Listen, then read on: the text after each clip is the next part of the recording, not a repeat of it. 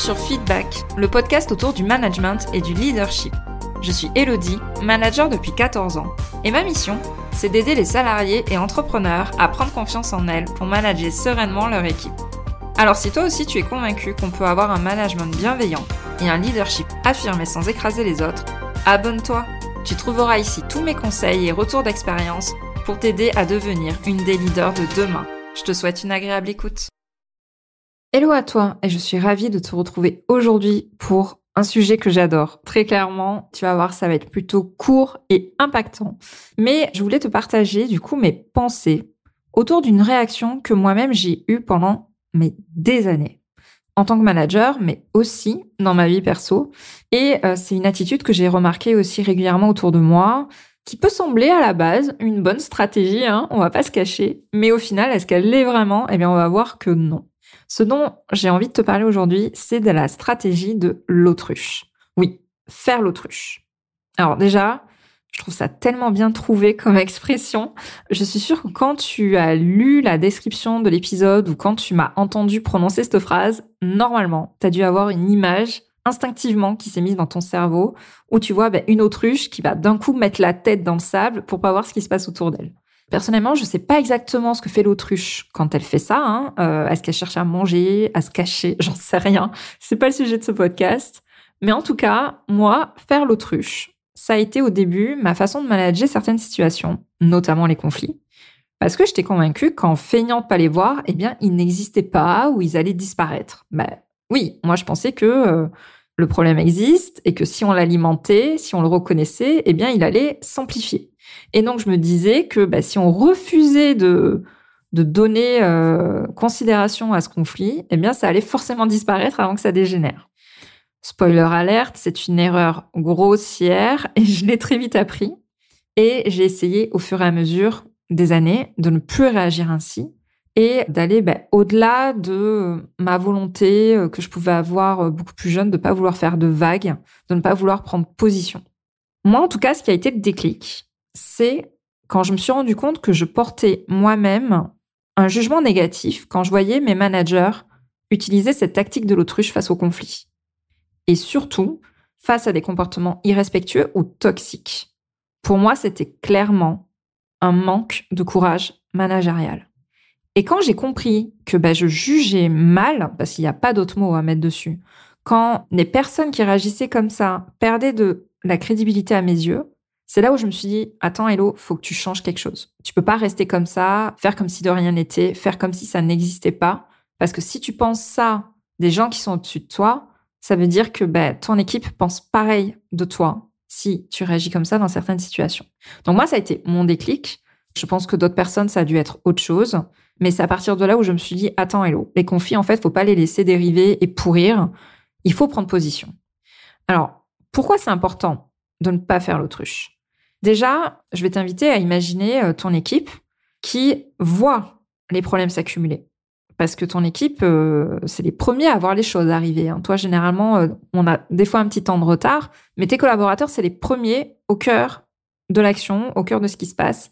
Et eux, ils vont voir les problèmes s'accumuler sans aucune intervention de ta part. Et ça, ça crée un climat d'incertitude et de méfiance par rapport à toi.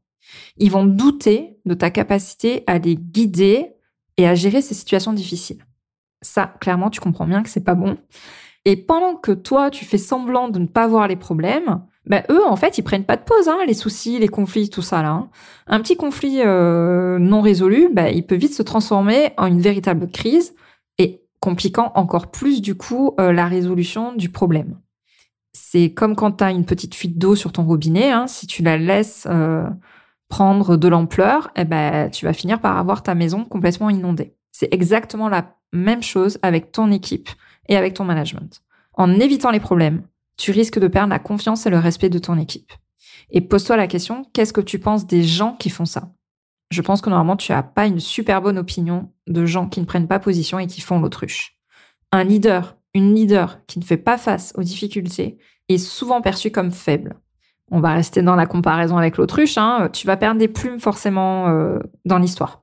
Désolée, il fallait que je la fasse. Alors attention, par contre, Je veux pas te laisser et finir l'épisode là parce que je pourrais le finir là, en fait, en faire un épisode très court et impactant. Mais je souhaite quand même apporter une précision.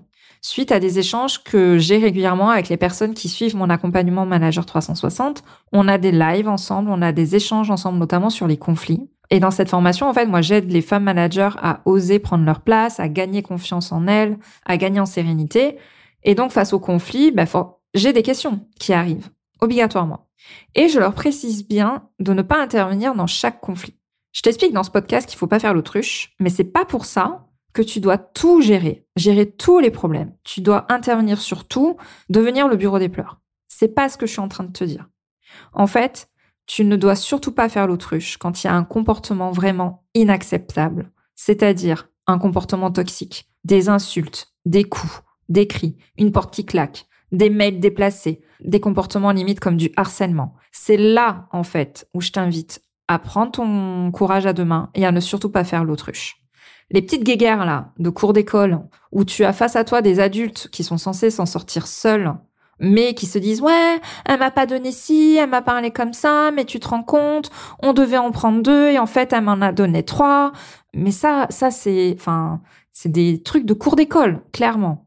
Et là, je te demande pas de prendre position dans ces cas-là. Là, tu as face à toi des adultes, ils sont responsables, c'est à toi de leur apporter des pistes pour résoudre les problèmes entre eux, mais tu n'es, tu ne dois surtout pas prendre position pour l'un ou pour l'autre. Tu dois garder une oreille attentive sur ce qui se passe tu dois rappeler les règles, tu dois essayer de les aider à mieux communiquer entre eux, à trouver des solutions. Mais ce n'est pas là où tu dois faire preuve de courage managérial. Là, tu es là en médiation, en facilitation. Tu ne dois surtout pas trancher pour un camp ou pour l'autre.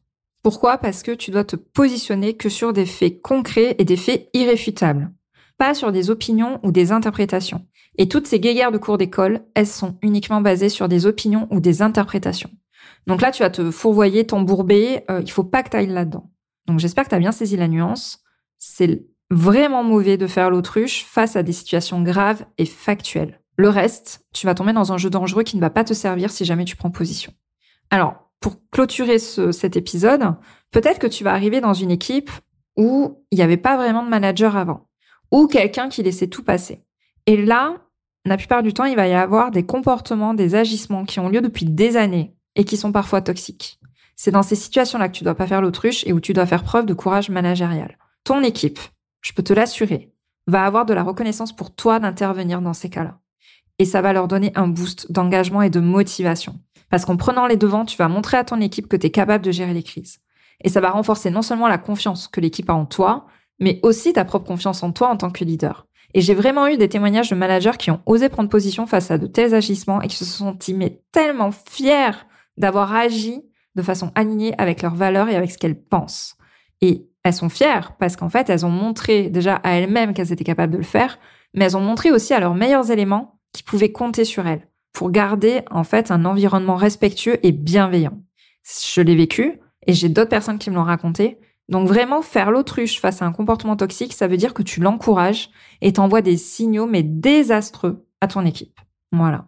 J'espère que cet épisode t'a aidé et que il t'a permis de prendre conscience que ça sert à rien de vouloir masquer les problèmes quand ils sont là, des problèmes importants liés à du manque de respect, de la toxicité, du harcèlement, des mails déplacés. C'est là où tu dois prendre position et qu'il ne faut surtout pas faire l'autruche. N'hésite pas à partager ce podcast si tu penses qu'il peut aider quelqu'un qui vit cette situation-là. N'hésite pas aussi à évaluer ce podcast, à mettre une note 5 étoiles, que ça soit sur Apple Podcast ou sur Spotify. C'est vraiment le meilleur moyen c'est le meilleur moyen pour m'aider dans ce podcast, à le faire connaître, à le diffuser à d'autres managers qui auraient besoin d'entendre ça. Et sur ce, du coup, je te dis à la semaine prochaine. Je te remercie d'avoir écouté cet épisode jusqu'au bout. Si tu l'as apprécié, je t'invite à t'abonner sur ta plateforme préférée et à me laisser un commentaire 5 étoiles. On se retrouve au prochain épisode pour parler management et leadership.